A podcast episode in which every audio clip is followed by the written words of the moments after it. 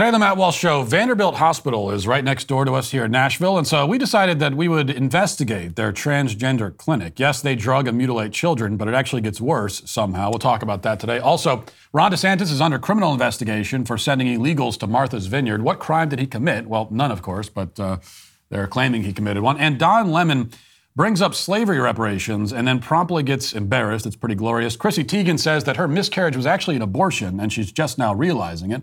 How is that possible? And our daily cancellation, The Atlantic has discovered that sex segregation in sports actually doesn't make any scientific sense at all. All of that and more today on The Matt Walsh Show.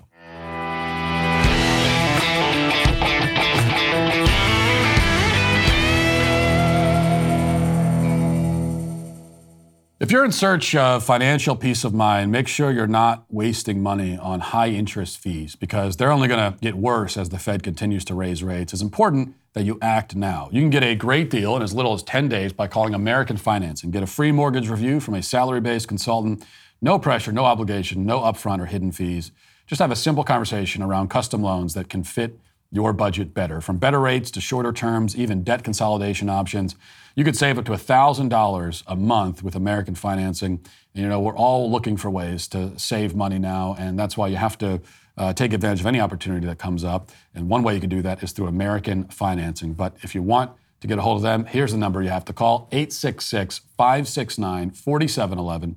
That's eight six six, five six nine, four seven one one. Don't waste any more time. Call them now at eight six six, five six nine, four seven one one or visit american financing dot net, N M L S one eight two three three four, N M L S consumer access dot org. So we've spent plenty of time in recent weeks discussing the horrific, unethical, dangerous, and barbaric practices of many hospitals and children's hospitals around the country, all being performed under the guise of gender affirmation. Now, the media has frantically insisted that we have to stop scrutinizing the medical establishment in this way. Even if hospitals are sterilizing and butchering children, the media says we must not uh, we must not offer any critique, because if we do, we're guilty of incitement and even terrorism. So we have to remain silent, they tell us. But I've never personally been very good at following orders, especially when those orders are delivered by the soulless goblins in the national media. I'm much more inclined to do exactly the opposite of whatever they say. And in fact, all this talk about the Frankenstein butchery happening at our nation's hospitals has made us wonder about the hospital closest to us here in Nashville. Uh, Vanderbilt, Vanderbilt University Medical Center is the full name, Vanderbilt. We'll just call it for short. Over the past several days, we have investigated uh, the matter. And now I want to show you what we found.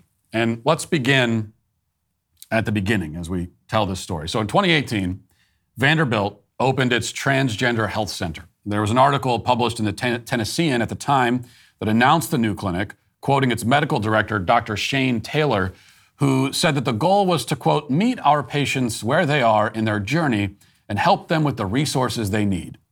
But then in a lecture during Vanderbilt's L G B T Q Health Grand Rounds lecture series, which uh, live streamed to Facebook but was viewed by almost nobody at the time, Doctor Taylor was a bit more detailed in explaining the hospital's actual motivations for expanding into, quote unquote, transgender care. In fact, she said that um, she personally helped to convince the institution to make the move, based in part because uh, she claims it's the right thing to do, but also in large part because gender affirmation surgeries are, quote, big money makers. She boasted that a phalloplasty, which is the construction of an artificial penis, which uh, is made using flesh cut from other parts of the body, she said that those could be worth one hundred thousand dollars when you factor in all of the follow-ups that are necessary. Listen. Starting in January first of twenty seventeen, according to the Affordable Care Act, insurance cover carriers are mandated to cover medical expenses for trans folks.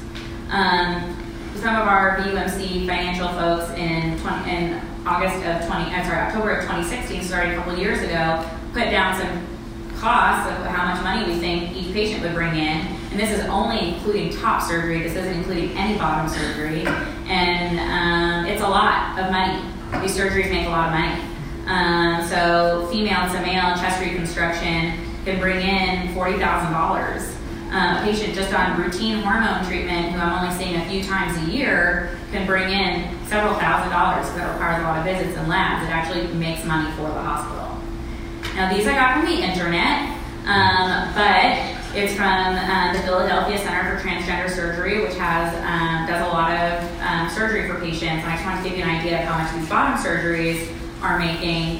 And this is, I think this has to be an underestimate. Uh, this is for a vaginoplasty. They're saying, they're quoting roughly around twenty thousand dollars for a vaginoplasty, but that doesn't include your hospital stay, that doesn't include your post-op visits, that doesn't include um, your anesthesia, your O R. So I would think that this has to be a gross underestimate. I think that's just like the surgeon's uh, piece of it, which anybody who's ever been in a hospital knows that that's like ten percent of it. Uh, and then the female to male bottom surgeries, these are huge money makers. Again, I think this has to be an underestimate that they're quoting around twenty thousand dollars for a phalloplasty. There's been different things that I've read that said it could be up to one hundred thousand dollars. Um, Doctor Winokur, who's our surgeon, says that there's entire clinics where the entire clinic is supported just by their phalloplasties, and that is like a fraction of the surgeries that they're doing. These surgeries are labor intensive, they require a lot of follow-ups, they require a lot of O R time, and they make money. They make money for the hospital. Now, profitable though it may be, there are some medical professionals who take the Hippocratic Oath seriously and object to carving up a person's body in this way. Vanderbilt was apparently concerned that some of their own staff might fall into that category. So at another Grand Rounds lecture in twenty nineteen, a woman named Doctor Ellen Clayton, who's a pediatric specialist at Vanderbilt, told those assembled that if they refused to participate due to their religious beliefs in these procedures, there will be consequences. Conscientious objections are problematic, she explained, and those who object really shouldn't work at Vanderbilt at all. Listen. If you are going to assert conscientious objection, you have to th- realize that that is problematic. You are doing something to another person, and you are not paying for the, the cost for your belief. I think that is a real, I mean, I think that's a real issue. So, um, so I think, you know, so you're, so yes, Vanderbilt, if someone has a conscientious objection to pers- uh, for participating in this sort of surgery, it, it probably has to accommodate you to the extent that, that you can find another person who can do your job, who doesn't have an objection, other things of that nature. But I just want you to take home that saying that you're not going to do something because of your conscientious, because of your religious beliefs, is not without consequences. And, and it should not be without consequences. And I just want to put that out there. We are given enormous, if you don't want to do this kind of work, don't work at Vanderbilt. Now, is it legal to make those kinds of threats? I mean, can she legally promise consequences for those who exercise their First Amendment rights? Well, whether she can legally do that or not, she did. And the point was made clear. Vanderbilt just got into the gender transition game, and now it is such a central part of its core mission and its business plan that any doctor who objects is not welcome to work in the hospital at all. Yet, even with these warnings, Vanderbilt is, is uh, would seem to be deeply concerned that some of the doctors on their staff might still stick to their bigoted superstitions, like, you know, their belief in human biology and that sort of thing. So to solve that problem, they proudly unveiled a, a first-in-the-nation, they say, program called TransBuddy. So the TransBuddy program means that trans patients are paired up with an activist from the community who attends appointments with them.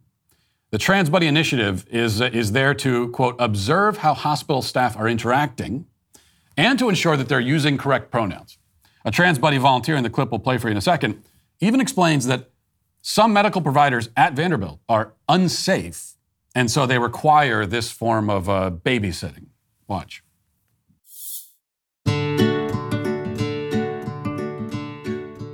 My name is Sean Riley, and I'm the program coordinator for TransBuddy at the Program for L G B T Q Health at Vanderbilt University. TransBuddy provides trained peer advocates for transgender patients who are coming for doctor's appointments or other healthcare-related services. Whether you're looking for something that's related to medical transition, such as hormone therapy, or something completely unrelated, like breaking an arm or going to an E N T, we are here, here to help support any transgender patients that come through our doors. The TransBuddy program was organically created through the efforts of transgender people and continues to consistently be led by trans people in Middle Tennessee. The TransBuddy program is a one-of-a-kind in the nation, and institutions are looking to Vanderbilt to replicate and expand programs like ours. We're not seeking to find solutions often for people's problems, we're just seeking to be there and to accompany and to be a friendly face. Um, and to be a non-medical face in a, in a place where everybody coming in the room is going to be a healthcare provider and and may be unsafe. Sometimes I'm there to be um, sort of uh, always observing kind of how hospital staff are um, interacting with individuals, and again, you know, using correct pronouns or treating the individual with respect. So this is less a buddy program than a big brother program, though of course they would never use such a gendered term. And we did check and confirm that Vanderbilt makes their Orwellian trans buddies available to patients of any age, including minors. In fact, a trans buddy may help shepherd a child through many types of services, all provided by the hospital's pediatric gender clinic. Uh, Vanderbilt administers chemical castration drugs, aka puberty blockers, and irreversible hormone therapy to minors. Though sometime in the last month or two, interestingly enough, they removed language from their website explicitly advertising this practice. We had to look it up on the archived version of the website. We found it there, but not the current version. Yet they may have forgotten to delete a video from Vanderbilt Psychiatry's YouTube channel back in twenty twenty, which admits explicitly that they will give and have given irreversible hormone drugs to children as young as thirteen. Listen. We can provide gender-affirming hormones on an individual who is on a pubertal blocker, depending on whatever kind of blocker they've chosen or we have discussed with them, or they can present to us at a later stage of puberty, and then we provide the gender-affirming hormones. Previously, the Endocrine Society recommended to start these at age sixteen, but we all know that would be delayed puberty, right? Not sixteen-year-olds don't start puberty. So more recently, they did update that to say as early as fourteen for compelling reasons. So we have some individuals who have started gender-affirming hormones at thirteen or fourteen to be more like their peers. Again, fertility preservation and consent are very important to discuss prior to any initiation of these. For compelling reasons, and I think we can probably assume that uh, they've never met a reason that was not compelling to them. So after they've drugged and sterilized the kids, Vanderbilt, as explained in this video presentation by plastic surgeon Julian Winnicore and physician's assistant Shaylin Vanderblomen, at that point, they will happily perform double mastectomies on adolescent girls. So when we when we talk about the W PATH guidelines, so in order for our patients to really um, successfully undergo these surgeries, we do, uh, again, follow these guidelines. So a lot of times it's for insurance purposes, um, but again, insurances kind of follow suit with the W PATH guidelines for the most part. So for any kind of top surgery, Uh, we do require one letter of persistent, well-documented gender dysphoria by a licensed mental health provider. Um, we ensure that the patient is capable of making uh, fully informed decisions on the, their own. They're the age majority. However, for a lot of our younger patients, um, again, if they are sixteen, seventeen, here at Vanderbilt, um, if they have been on testosterone, have a parental consent, um, we're able to do a lot of the top surgeries for those patients. Hmm. So let's review. Vanderbilt got into the gender transition transition game, admittedly, in large part because it's very financially profitable, and it is. They then threatened any staff members who objected, and then enlisted a gang of trans activists to act as surveillance in order to force compliance. And they now castrate, sterilize, and mutilate children as well as adults, while apparently taking steps to hide this activity from the public view, which is why we had to sift through web archives and track down videos not available to the general public just to confirm all of this information. We're left in the end, once again, with a stark reality that the field of medicine has been infiltrated and co-opted by radical ideologues, by left-wing cultists and L G B T extremists. Vanderbilt, like so many other medical institutions, has sacrificed both science and ethics on the altar of gender ideology. And we who object are labeled terrorists. But that is the desperate tactic of a system that knows it is being exposed. We can't allow ourselves to be bullied by those kinds of intimidation tactics and emotional blackmail. We are confronting one of the great evils in human history. There's no question about it. And nobody said it would be easy or painless. And if they did, they were lying. Either way, we have to hold the line. Let's get to the five headlines.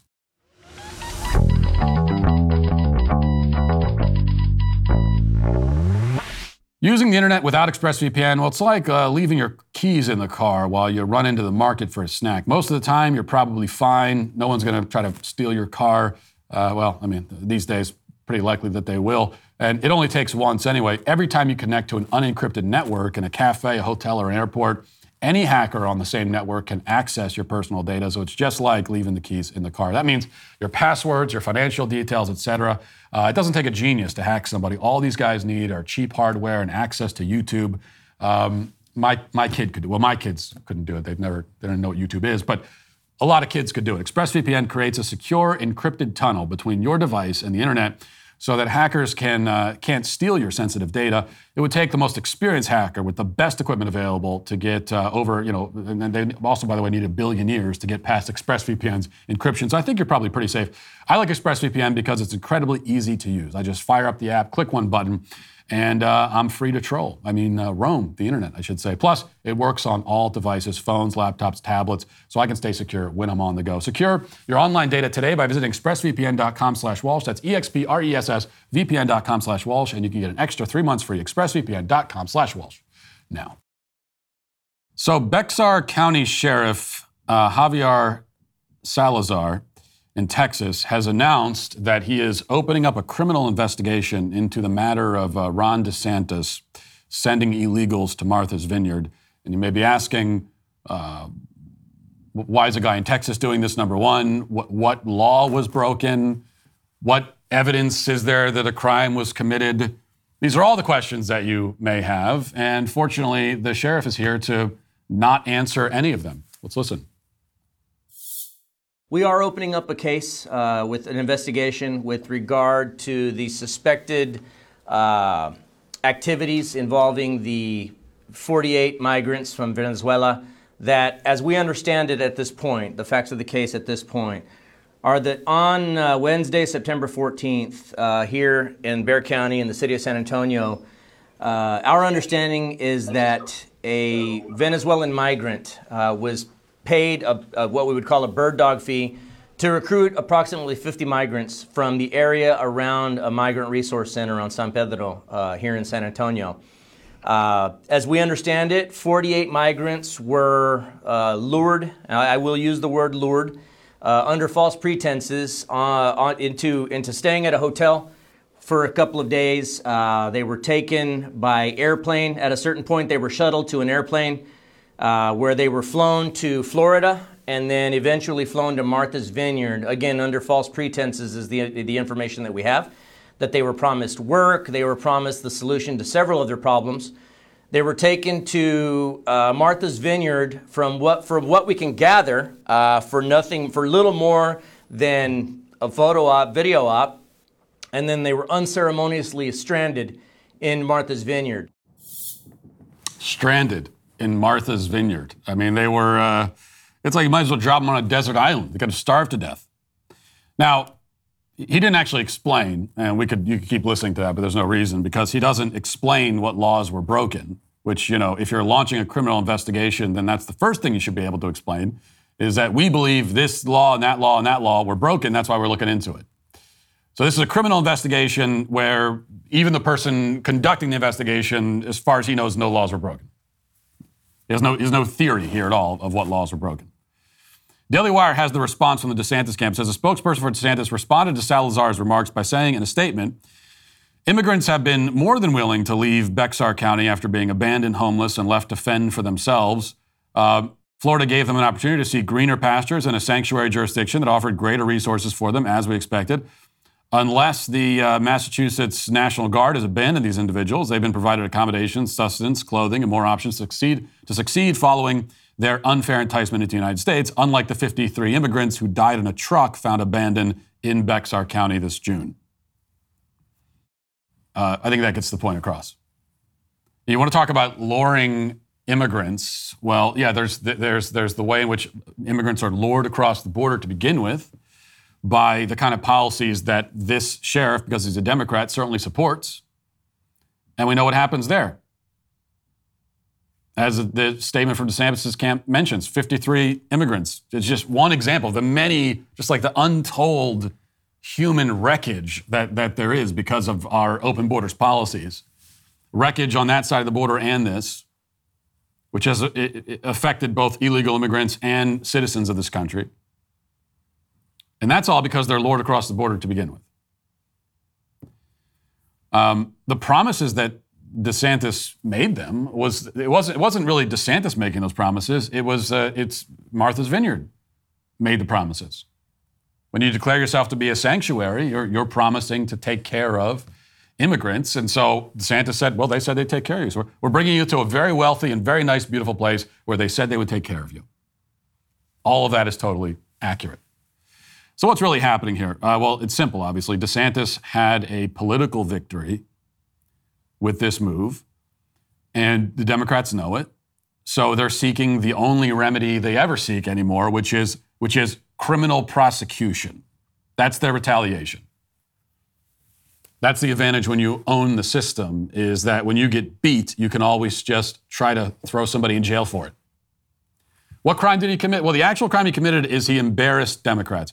And worse than that, he embarrassed Democrats who live in Martha's Vineyard, and uh, those are the ones you're not supposed to embarrass. So that's the crime. Speaking of people getting embarrassed, this is a great moment on Don Lemon's show, as it uh, his doomed, unfortunately doomed show, as it staggers towards the end of its of its run. Uh, a great moment, not for Don Lemon himself, but for anyone who happens to watch the clip. I think it's great. So just uh, just watch this. Well, this is coming when, you know, there's all of this wealth and you hear about it comes as England is facing rising costs of living, a living crisis, austerity budget cuts, and so on. And then you have the, those who are asking uh, for reparations for colonialism, and they're wondering, you know, one hundred billion dollars, twenty-four billion dollars here and there, five hundred million dollars there. Some people want to be paid back, and uh, and members of the public are wondering, why are we suffering when you are... You know, you have all of this vast wealth. Those are legitimate concerns. Well, I think you're right about reparations in terms of if people want it, though, what they need to do is you always need to go back to the beginning of a supply chain. Where was the beginning of the supply chain? That was in Africa. And when that crossed the entire world, when the slavery was taking place, which was the first nation in the world that abolished sla- uh, slavery? The first nation in the world to abolish it. It was started by William Wilberforce, was the British. In, in Great Britain, they abolished slavery. two thousand naval men died on the high seas trying to stop slavery. Why? Because the African kings were rounding up their own people.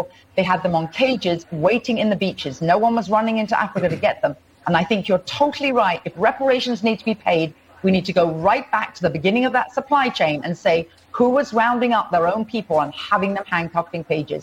Absolutely. That's where they should start. And maybe, I don't know, the descendants of those families where they died at the, in the high seas trying to stop the slavery, that those families should receive something too, I think, at the same time. It's an interesting discussion, Hillary. Thank you very much. I appreciate it. We'll continue to, to discuss in the future. it's, it is an interesting discussion. He was so out of his league. He was so out of his league, and he knew. You could see it on his face. Uh, you got to, you have to actually see the clip. Just you can see him. You, it's he's he's it's subtle, but you could tell he's internally panicking because he's thinking, like, this is not the response I was expecting at all. I don't even know what she's talking about.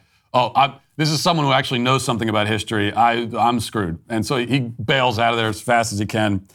Um, and it's uh, and it's it's just, it's fantastic. And everything that she's saying, of course, is one hundred percent correct. Uh, and I'm I'm glad. You know, it seems like there's been a lot of discussion in recent days and weeks about slavery. And uh, which, which maybe doesn't seem different from any other time because we're constantly talking about it. But the difference now, over the last couple of uh, weeks anyway, is that we're actually talking about the historical realities of slavery rather than the cartoonish sort of version that we get from people like Don Lemon. Because usually, you know, the media, they decide the terms for the for any, for the discussion of slavery or any any historical evil. They set the terms for it. And the terms are always, we're only going to talk about uh, about this evil in the context of, um, you know, when white Americans and Europeans were perpetrating it. That's the only, that's all, that's all we're worried about. it seems like with, we had uh, Bill Maher yesterday and now this clip, now it's like we're we're expanding a little bit. We're finally acknowledging that actually there's there's more to the story than just that. And this is not a this is not whataboutism. It's not a gotcha to point out what was previously an unspeakable fact, that the ways the, the, the way that Africans ended up on the ships in the transatlantic slave trade is because they were captured and sold by Africans, and that's the reality. I mean, for the most part, uh, Europeans were not wading into the interior of Africa to take slaves and cart them out. Now, you might be able to find examples of that, but that is that would not have been a feasible um, plan in, in, in most cases. And the Atlantic, transatlantic slave trade could not have become what it was if that's the way it worked. No, in fact, you had you had African kingdoms that were very happy. I mean, they got the slaves, they gathered them together, as she mentions. They had them in cages, sitting there on the beach, waiting for people to stop by and buy them. So if we are going to talk about reparations for slavery, that should be part of it. You know, we need to know who, who are, are you descendants from, uh, do you descend from a slave, or do you potentially descend from one of the people that captured slaves and sold them? Of course, the problem is that almost all of us, if you trace our lineage back far enough, almost all of us are descended both from people involved in perpetrating slavery and from people that were from people who were victims of it. It's almost every single person on earth. We're descended from both. We have both in our in our blood. So if you can inherit that guilt, if you can inherit guilt and you can inherit victimhood, then we're in a very confusing situation, because we have, we have, we, most of us have both. We have inherited guilt and victimhood. What do we do with that? Well, I'll tell you what we do with it. We, we move on with our lives and we live in the present, rather than trying to cash in on the sufferings of our ancestors, sufferings that we did not experience. And it's also true that um, not only was... Um, Not only were the British among the first to abolish slavery, I mean, it's one thing to abolish it. There are other places, Haiti, for example, there was a slave riot, rebellion. Um, but it's not just that the British abolished it, it's that they they went out, they then went out on the high seas and tried to put, put an end to it. They tried to stop it. They tried to stop anyone else from doing it. And they sacrificed their lives in doing so. I mean, they, they fought to get rid of slavery across the entire world. And they did that, uh, you know, against the objections of Arab slave traders, African slave traders, and plenty of white slave traders too. You know, I think I mentioned before when we had this conversation a few weeks ago that, uh, and there are many stories like this, but um, in particular, you know, the, the, the Arab slave traders were brutal and, and vicious. And there are many uh, stories you read about from history where, uh, because the, you know, the British, they were patrolling and, and they were looking out for slave ships. And uh, if they were on their way, you know, if there was Arab slave traders and they were out on the on, on, on the, the seas and they, they saw a, a British ship coming their way, um, they would oftentimes just kill the slaves and dump them overboard, so that they didn't have to suffer the consequences and they could pretend that they weren't slavers. So that's really what makes Europeans and, you know, uh, unique in their relationship with slavery. What, what makes it unique is actually going out and trying to free people from slavery actively. Yeah, most countries in the world eventually, although some took a while to do it, especially some countries in Africa and, uh, and in the Middle East, but most countries eventually got around to getting rid of slavery. Sometimes it's because there was a slave revolt. Sometimes they it just it didn't it wasn't economically feasible anymore. But when you look at the countries that fought wars over it, people sacrificed their lives to get rid of this institution. Well, that's what makes the British unique. It's what makes uh, America unique.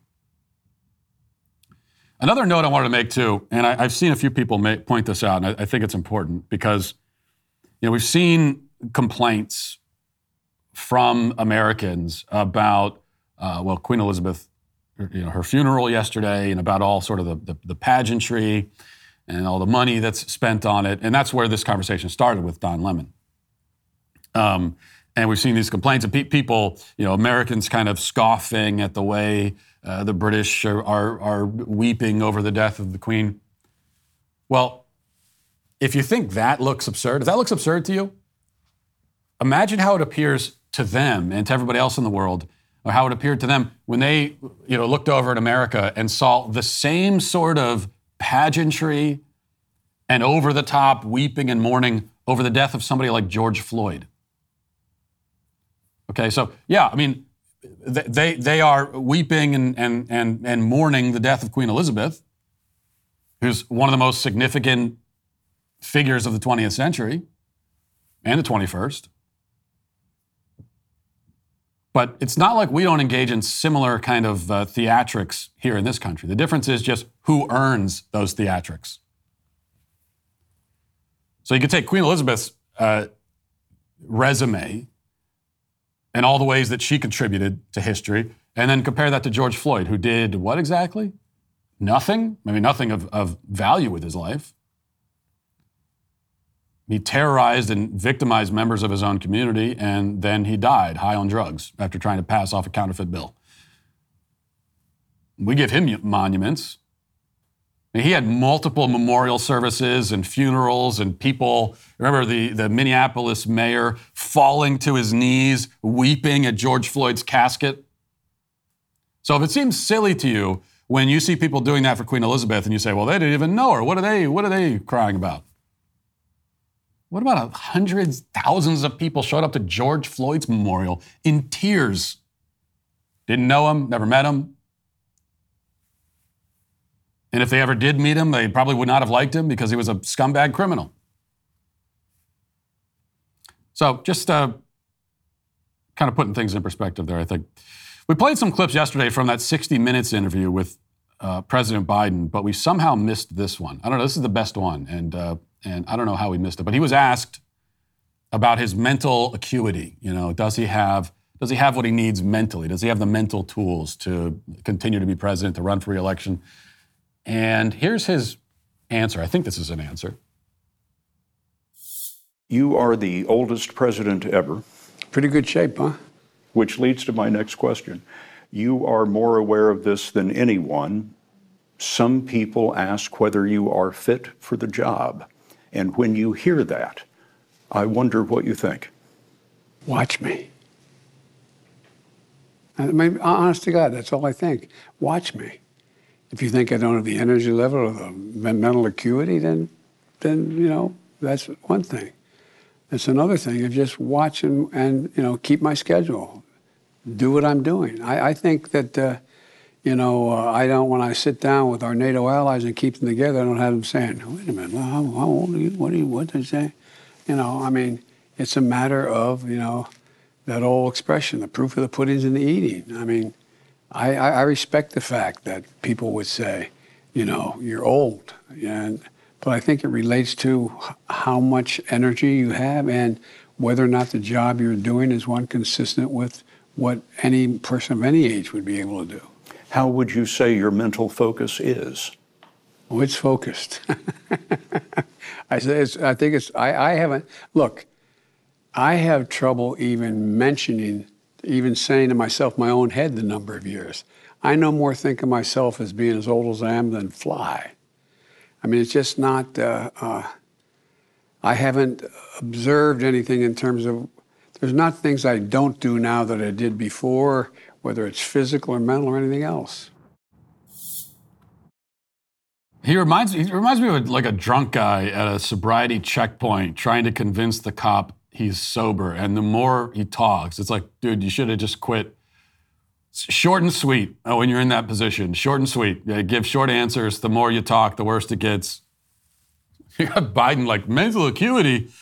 Come on, no one is more acute, acute than this. No one is... I'm the most mental man. Come on. Uh, so that should make you feel good about the state of uh, the country's in good hands, as we see once again. The Daily Wire has this report. Sports Illustrated swimsuit model Chrissy Teigen responded to the backlash against her as she dared critics to do your worst after she re- recently announced that her miscarriage was actually an abortion. The thirty-six-year-old hit back at negative comments that started flooding the official Instagram account of Glamour, a magazine that published Teigen's account, or comments rather, about the death of her twenty-week-old unborn child named Jack. Teigen took a screenshot of many of the responses, with some calling her a drama queen and a liar, and others accusing her of trying to stay relevant. She then tweeted the message that read, um, I knew this would happen, and honestly, I've already seen you do your worst, so if this makes you feel better, great. It doesn't make me feel worse, though. The backlash comes following Teigen's comments at the Proper Daily's A Day of Unreasonable Conversation Summit, where she labeled her miscarriage in twenty twenty an abortion. Um, Teigen shared, quite, quote, two years ago when I was pregnant with Jack, John and my third child, Uh, I had to make a lot of difficult and heartbreaking decisions. When I was pregnant with Jack, John, and my third child. She's pregnant with, I don't understand that. It became very clear around halfway through that he would not survive and that I wouldn't, that I wouldn't either without any medical intervention. Let's just call it what it was. It was an abortion. An abortion to save my life for a baby that has absolutely no chance. And to be honest, I never, ever put that together until actually a few months ago. I told the world we had a miscarriage. The world agreed we had a miscarriage. All the headlines said it was a miscarriage. And I became really frustrated that I didn't in the first place say it was what it was. And I felt silly that it had taken me over a year to actually understand that we had an abortion. So this is a bizarre story in many ways. And let me just say to begin with that, um, you know, you get this from uh, celebrities all the time, especially from Chrissy, from, from Chrissy Teigen. She's, she kind of specializes in this, where she'll, they'll announce something personal about their lives that nobody asked them to announce. They didn't have to say it. Um, but they tell the world, and then people have opinions about it, and they get offended and they play the victim. The thing is, once you have presented something to the world, information you didn't have to present, once you've done that, then people are going to have opinions, because people have opinions about everything. Any any piece of information someone comes across, they they form they have a perspective that they bring to it, and they're going to have their own perspective. And so if you don't want anyone's perspective on a personal detail about your life, don't tell anybody. And that's even more the case when you're using a something from your life and you're injecting it into the to to a to a a, a contentious subject like abortion. So you are drawing this connection. You're bringing this up to the public, and then you play the victim and also the hero. Do your worst. Everyone making negative. It's like, what did you think was going to happen? Well, you knew that was going to happen. And it also, it doesn't make any sense. Now, I don't know, I don't know exactly what happened with uh, this, this pregnancy and how it ended. I don't know. I wasn't there. What I do know, though, is, as she admits, uh, as she acknowledges, she announced that it was a miscarriage, and she even, if I remember correctly, there were pictures that, that she took of her cradling her child, her, who was deceased, in her arms. And uh, she, she posted the pictures and said, we had a miscarriage. It's a terrible thing. And it is a terrible thing. You know, we've been through this in my family, and it, it's awful. So that's what we know. And now she says, well, I, I didn't realize at the time that it was an abortion. Well, what? How, how could you not realize something was an abortion if that's what it was? Because Well, an abortion is the intentional direct destruction of the child. It's like you go in and kill the child. That's what an abortion is. And also, I've, I've never heard of an abortion. I mean, now this get, now we get very grim and dark when thinking about this, but have you ever heard of an abortion where they, they kill the child and then give the child's dead body to you to take pictures with? That that, that doesn't happen in an abortion clinic. Um, so none of this makes sense. And, and certainly if... If you had the child directly killed through abortion, you would know it. There's no looking back on it two years later and saying, oh, you know what, maybe that was an abortion. There's, there's, there's no confusion about what's happening. So it seems to me what has happened here, if I'm to make sense of this, and again, I, I you know, we're, we all are within our rights to try to make sense of it. She's the one who's presented this to the world. She didn't have to, and she did. So it seems to me what's happened is that there was a terrible health complication with the child. They had to deliver the child early, uh, too early for the child to survive, and so and, and he died tragically. Um, It, it seems like that's what happened. And then that also explains how she, we had the pictures of her holding the child. But that's not an abortion, though. See, this is the point. That is not an abortion. I mean, there there are times, and we've always acknowledged this, there are times when there could be a, a, a medical crisis in the in the middle of a pregnancy, something that affects the child or the mother, and uh, it becomes clear that the pregnancy cannot continue. The pregnancy has to be ended in order to preserve the life of the mother. That can certainly happen. It's not common, it's rare, but it does happen. Well, if you end the pregnancy by delivering the child without first killing the child intentionally, that's a delivery. That is not an abortion. An abortion, by definition, is the direct, intentional, physical killing of the child. If that does not happen, then there was no abortion. And if you have to deliver a child early to preserve the life of the mother, knowing almost certainly that the child will not be able to survive being delivered that early, that's still not an abortion. That's the principle of double effect. That is, you know, you're You're, you're, you're, you're taking an action, you're delivering the child, not intending at all to kill the child, but yet that, that ends up being a result of that action. But that's not your intention. It's not why you're doing it. You're doing it to, for a good reason, to preserve the mother's life. So it's an act of preservation. It's not murder. So that is what would make sense of this to me. But then, so, so why are you coming back two years later and saying, you know what, I'm counting that as an abortion? It would really seem like you're using this terrible tragedy that happened to you and your child to make a political point. All right, before we get to the comment section, here's a clip um, I want to show for you. This this is this is from Amazon's Lord of the Rings show that has gone, it's kind of gone viral, and some people are talking about it. Um, I still haven't seen the show, and I don't plan on it because I do judge it and dismiss it based entirely on this scene. I wasn't excited about watching it in the first place. I was kind of thinking about maybe I'll sit down and, and watch it. I saw this scene, and f- on this basis alone, I'm not watching the show. And I know that might seem, well, how can you judge a show based on one scene? I think actually you can. So let's just go through, let's watch this clip together. Go ahead and play it. All right, so you got four guards full, in suits of armor, and they take this girl out of the cell. I think, who is that? Galadriel or something? Is that her name? Step forward. And she goes, oh, she's not looking happy. She's looking very intimidating. What's gonna happen? They're surrounding her. What's gonna happen now? Oh, she knows what she's gonna do. And then she, oh, she pushes the guy away. And she slaps the other guy. Now we cut away. What's happening? What's ha- If you knew exactly where she was going. And now she's shoving all the guards into a jail cell. And she's very pleased with herself as she walks off. Girl power. That's girl power. Okay. So that's the scene. Now, let's let's go through this again. She comes out, surrounded by four guards, all bigger than her, fully armored. And they go to put handcuffs on her. She pushes one away, and then the camera cuts away, and next thing you know, she's pushing them all single file into a cell. A cell that, by the way, was just closed. So she had to she had to open the cell. I don't know how it, they cut the camera cut away for five seconds. I don't know how she did all this in five seconds, but but somehow she was able to physically defeat four guys that were surrounding her in five seconds and shoved them all into a jail cell that was, so she had to open the, the cell that was just closed. She had to go and open it. And then I guess with one hand she's opening a cell, and with with, with another hand, she's shoving four guys into the cell. What, how was that? Were they just waiting there? It was like, were they were they sitting around waiting? One attacks her. This is what you usually see. Now, this is a common thing in action films, I admit, but but it, it's even more common if it's an action scene where the woman, where it's the kick-ass, well, we're doing the kick-ass woman routine. What you'll find is that there's some chivalry on the part of the bad guys, because what they'll usually do is, even if there's twenty of them surrounding her, they'll they'll only attack one at a time. And if they get hit once, they're they're out.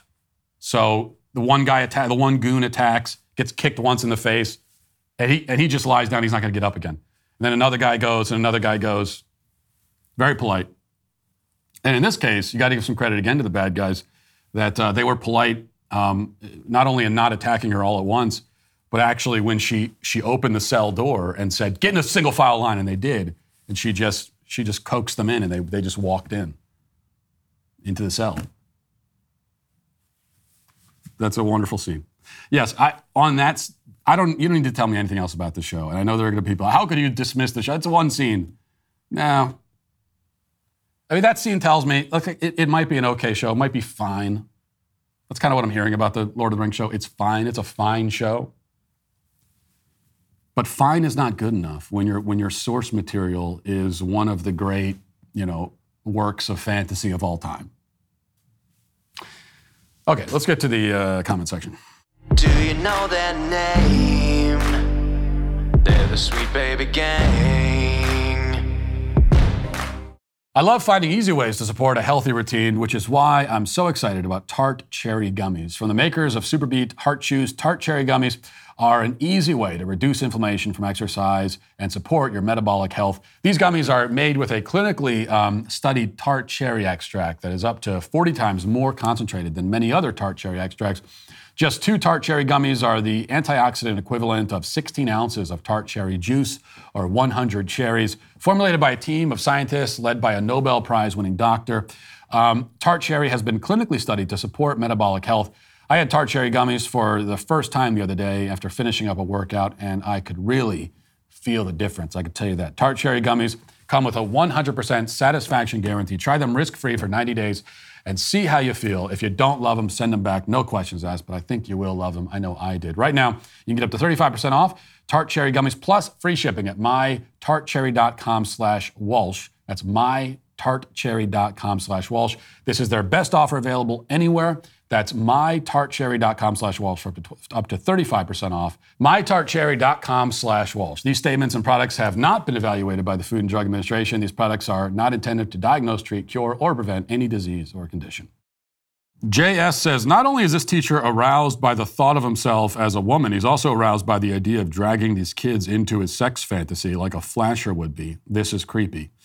Uh, yeah, you're right, and that's a, also an important point. With this teacher in Canada yesterday with the big, giant fake breasts that he was wearing to, to school. Uh, it's a fetish, as we talked about. This is not dysphoria, okay? This is not like he he he sees himself as a woman with um, breasts the size of watermelons. No, this is just, this is a fantasy. He likes to see himself that way. But apparently for him, part of the fantasy is not only dressing this way, but dressing this way in front of kids. And the other point, I think, I don't know if anyone makes this in the comment section we read here, but um, it, it's also relevant to point out, this is a shop teacher. And I can remember shop class when I was a kid, and there are all kinds of safety regulations. Like one of them is don't, don't wear really loose-fitting clothing, that sort of thing. So there is no way that these enormous hot air balloon size uh, fake breasts are you know, up to code for the, the safety codes in shop class. So putting everything else aside, how is it at all, how is that allowed on the grounds of safety to wear those things in shop class? There's even a video, I think we played the video yesterday. He's showing the kids how to, how to use a, he's using a circular saw with these enormous fake prosthetic breasts on. Um, Mac Brown says, not going to lie, every single one of, my, one of my friends back in high school would have been crying, trying to contain their laughter during every single class, even the ones that ended up being extremely left-wing. There were just certain things we all agreed were hilarious back in the distant days of the early two thousands, and beach ball-sized fake breasts were definitely one of them. Pretty sure we would have all been tarred, feathered, and crucified under today's standards. I did have the same question. Now, you know, you have to you have to put yourself in the kids' shoes here, and, and they're, they're in a different environment, right? And Uh, it's not fair that they're put in this position at all. They're, it's obviously really awkward and embarrassing for them. But they're also in an environment where they've been told that if they laugh about it, then they're, that's a hate crime. And they could get expelled from school probably to deny someone's uh, lived experience and their gender identity. So that's the world that they're in. So we don't blame them for not laughing hysterically, but it is just another sign of the times.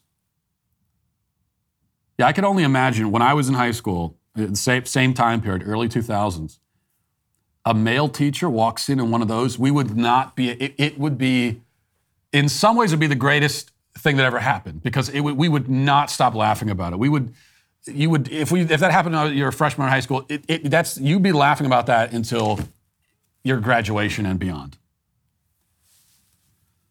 Um, and that, in fact, is the appropriate response to absurdity. And I know the left would say, well, that's bullying. You shouldn't laugh at someone. Um, no, you should. When someone is being absurd like that, and it's a lot of other things besides absurd, it's perverse and abusive and everything else, but it's also absurd. And the appropriate response to absurdity is to laugh at it. We should actually teach our kids to laugh at it. You should teach your kid. I would be, if I had a kid in class, if I had a kid in school, teacher comes in like that, um, first, I would be proud of my, my child for laughing. If they pointed and laughed and said, that's the dumbest thing I've ever seen, I would be so, I would be proud of them. I'd take them out for ice cream afterwards and say, yes, that's exactly the way to respond. And the next thing, time you see someone dressed like that, do exactly the same thing again. That is the correct response. Correct. But then the next thing I'd be doing as the parent is I'd be marching down to the school and saying, get that pervert out of the classroom. Okay, no, you are not going to have a teacher acting out their sex fetish in front of my, my child. That's not going to happen. So that's the other question I have. Where are the parents here? And maybe they showed up. We don't really know. But it is Canada, so I have my doubts. I mean, every parent in that school should have should be showing up at the school and saying, fire that person. Don't let them anywhere near my kid again. Um, let's see. Jarcher says, that granny is on par with rap legends such as Pooh Shiesty and Spot 'em Got 'em. Truly wonderful. I would put her, I think she's in the conversation. Yeah, the uh, rapping right-wing grand, pro-life grandmother from yesterday. I'd put her, if we're going to start ranking, and I know this gets controversial, you start ranking the great, greatest rappers of all time. I also, I don't pretend to be necessarily an expert on the subject, but um, I think if we're doing a top five, you know, you got your Pooh Shiesty, you got Spot 'em Got 'em. That's my number one and two. I'm putting rapping, rapping gran, Granny at probably number three all time. Um, Tekashi six nine, he's number four. And those are all the rappers I could name. The time is upon us for another Backstage, which is happening tonight at six p.m. Central, seven p.m. Eastern. And it's about time because there's uh, more news than ever to discuss. If you've never seen Backstage before, it's where I get together with my Daily Wire cohorts, Ben Shapiro, Michael Knowles, Andrew Clavin, and God King Jeremy Boring. I like that. They're, they're my cohorts. That's that's the, the hierarchy we're establishing which for this read, which is good. We have a roundtable discussion on the most burning topics of the day. Jokes will be cracked, cigars will be smoked, libations will be imbibed, plus we'll be reuniting with our good friend Candace Owens, who's back with exciting news and ready to tick off leftists more than ever. You definitely don't want to miss this one. So tune in to join us for Backstage tonight at six p.m. Central, seven p.m. Eastern at daily wire plus dot com. Now let's get to our daily cancellation. Well, Jack Turban is a prominent doctor and professor who's amassed many academic and professional accolades. He's published studies and written pieces for the New York Times, the Washington Post, many other outlets. He's also a moron, and worse than a moron, in fact, Jack Turban merely pretends, I think, to be stupid and confused. Um, he's one of the medical community's most outspoken advocates for child gender transition. He pushes to have children sterilized and castrated as young as possible. He claims that puberty blockers are completely reversible, which is a lie. He claims that they merely put puberty on hold, which is also a lie. He downplays the risk that children may come to regret the irreversible changes made to their body during, quote, transition. He absurdly insists that refusing to mutilate or drug a gender-confused child is a form of conversion therapy. Now, if Turban really believed all of this, he would be he would be a moron, and that's what he would be. But Uh, you know, it's simply one of the dumbest human beings walking the face of the earth, in fact, is what he would be. But to focus merely on the idiocy of the gender ideology brigade is to ignore their abject wickedness. Jack Turban may be a profoundly stupid man, but l- let that not distract us from the fact that he's also deeply evil and dishonest. And yet, this stupid, bad, evil, dishonest fraud has credentials, lots of them. What he lacks in brain cells and integrity, he makes up for with degrees. That was essentially the point yesterday when he tweeted, quote, four years at Harvard, five years at Yale, three more years at Harvard, two years at Stanford, but Karen has some thoughts about sex chromosomes. Now, his point is simple. How dare you peons approach him with talk of biology and chromosomes and the binary nature of sex? Jack Turban spent nearly a decade and a half in Ivy League schools. He knows more than you. At least he has lots of very expensive pieces of paper framed and hanging on his wall declaring that he knows more than you. But in reality, of course, Jack Turban studied in our country's most prestigious academic institutions for nearly fifteen years and yet knows less about biology than my three-year-old daughter, which is not something he should be bragging about. But this is all the gender ideology side has going for it. They do not have truth or common sense or rationality or moral decency. Their views are so insane that they won't even try to defend them publicly. They advocate for things that are so horrific and brutal that they'll accuse you of incitement simply for talking about it. As if to say, like, we know that this thing that we're doing is so terrible that if people see it, they're gonna, they're gonna, they're just gonna instinctively react violently to it. They try to hide behind the shield of credentialism, hoping that you'll surrender your common sense and submit to their agenda based simply on their academic resumes. They make wild, indefensible claims and expect that you will agree, or at least shut up and acquiesce, because they, they have letters after their names and you don't. They try to make very simple things seem very complicated so that you will be convinced that only scholars and academics are qualified to discuss them. And that brings us finally to a recent article in The Atlantic titled, "Separating Sports by Sex Doesn't Make Sense." Yes, author Maggie Mertens in The Atlantic has declared that the thing which made sense to everyone, everywhere, since always, actually doesn't make sense at all. And she will enlist a couple of academics to help convince you, hoping you won't notice how stupid they all sound. So she writes, quote, "School sports are typically sex segregated. And in America, some of them have even come to be seen as either traditionally for boys or traditionally for girls. Think football, wrestling, field hockey, volleyball. However, it's becoming more common for these lines to blur, especially as Gen Zers are more likely than members of previous generations to reject a strict gender binary altogether." Yeah, I wonder why Gen Z is rejecting a gender binary. Could it be because they've been told from birth that there is no binary? We often hear this from the left. I mean, I, I heard it when we were filming What is a Woman? We got this a lot that, um, well, look at Gen Z. You know, they get it. They're, let's follow their lead. They're taking the lead on this. But first of all, I'm not inclined to follow the lead of a generation that's been on this planet the shortest amount of time and knows the least about it. But also, Gen Z is only following, they themselves are following the lead of the people who indoctrinated them. So the indoctrinators are indoctrinating Gen Z and then turning around and saying, look at that, Gen Z, they get it. I mean, if they if they can see it, then why can't any, all you people?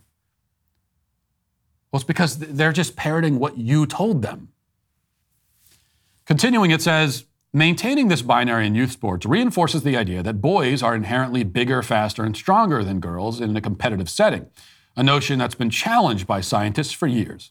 Decades of research have shown that sex is far more complex than we may think. Challenged by scientists? What scientists? Now, Mertens links to a study that she, of course, assumes nobody will take the time to read. It was co-authored by a woman named Sari Van Anders, who des- is described in her online bio as, quote, a leader in feminist bioscience, along with Zach Scudson, who's a doctoral student in women's studies. So these are the people, two other authors on the, on the study as well with similar credentials. But the study itself says nothing, proves nothing, and simply talks in circles, often contradicting itself. For example, it begins by establishing that sex and gender are, quote, overlapping, yet they are distinct categories. But then the study ends with this sentence in their conclusion. One may therefore question the use of biology to justify ongoing segregation by gender slash sex, because biology does not support a gender binary and instead highlights that sex is multifaceted. Wait, biology does not support a gender binary, but highlights that sex is multifaceted? But you, those are two different things you just you said. Those are two different categories. See, this is the trick. Gender and sex are two different concepts in one moment, and in the next, they're used interchangeably. It's all nonsense meant to confuse rather than enlightened. enlighten. They can't prove any of their assertions, but they can attempt to make you so confused that you just give up and stop challenging their ideas. The article continues, quote, and though sex differences in sports show advantages for men, researchers today still don't know how much of this is, to, is, is uh, attributed to biological differences versus the lack of support provided to women uh, to reach their highest potential. Quote, science is increasingly showing how sex is dynamic. It has multiple aspects and also shifts. For example, social experiences can actually change levels of sex-related hormones like testosterone in our bodies in a second-to-second and month-to-month way. Sari Van Anders, the research chair in social neuroendocrinology at Queen's University in Ontario, told me by email. The insistence on separating sports teams strictly by sex is backwards, argues Michaela Musto, an assistant sociology professor at the University of British Columbia, who has studied the effect of the gender binary on students and young athletes. Quote, part of the reason why we have this belief that boys are inherently stronger than girls, and even the fact that we believe that gender is a binary, is because of sport itself, not the other way around. She told me by phone. The strict sex segregation we've instilled in sports at all levels gives the impression that men and women have completely different capabilities. But in reality, she said, the relationship between sex and athletic capability is never so cut and dried. So this is what they're going with. There are no inherent differences between the sexes, but if there are, it's only because of social conditioning. It is social conditioning which makes men, on average, faster, stronger, quicker. Social conditioning gives men better endurance. I suppose we can assume that social conditioning also makes men taller. I mean, that's one of the that's one of the reasons they have an advantage in some sports like basketball is that on average they're a lot taller. Is that because of uh, of uh, women haven't had the support they need from society to grow taller? There are literally hundreds of physical differences between the sexes. It's not just a matter of testosterone levels. The differences encompass height, weight, bone density, muscle mass, et cetera. All of these differences give men the edge in competitive sports. Are these all social conditioning? Is it a lack of support in athletic programs that leads to women having lower bone mass, thus, by the way, making them more susceptible to injury? Does that also explain why similar physical differences between males and females can be observed in the animal kingdom, especially among mammals? See, this is the, the thing that the people who challenge the sex binary always ignore. They ignore nearly all of the other life forms on the planet. I mean, at one moment, moment they're quick to remind us that, oh, we're just an animal like any other. You know, we're nothing special. But then when it comes to biological sex, they put us in a completely different... We're the only species that doesn't have biological sex. They never deny it in any other species. And all of these facts, which they ignore, help to explain why a group of talented middle school boys could dominate a W N B A team, why the fastest woman at the Olympics has never been faster than the fastest man at the Olympics in any race or event ever in history, why men dominate women athletically in nearly every measurable category, in nearly every sport, and always have since time immemorial. Why, in fact, every human society since the dawn of man has organized themselves around a recognition of the difference between the sexes and has tasked men with taking on the more physically challenging and dangerous roles. Now, it's not that, that men are conditioned that way. It's that they are this way. They are bigger and stronger, and societies have recognized that and utilize those characteristics in a way that makes sense, which is why you go all the way back uh, to, to you know, primitive times. And what you're going to find is that uh, in most cases, the men are going out hunting and the women are at home, taking care of the home. Um, you, you aren't going to find cases where it's flipped around and the men are the homemakers and the women are the ones who go out hunting. That wouldn't make any sense because every society has noticed, well, these are the bigger, stronger people with more endurance, and so obviously they should be doing that. We're the only ones who've been confused about the subject. Only we're not really confused. The truth is still plain as day. It's just that the difference is that now we have a whole army of highly educated quacks and frauds trying to make us confused. And that is why they, and especially whatever her name is, I forget her name now, at the at the Atlantic, are today canceled. And that will do it for this portion of the show as we move over to the members block. Hope to see you there. If not, talk to you tomorrow. Godspeed.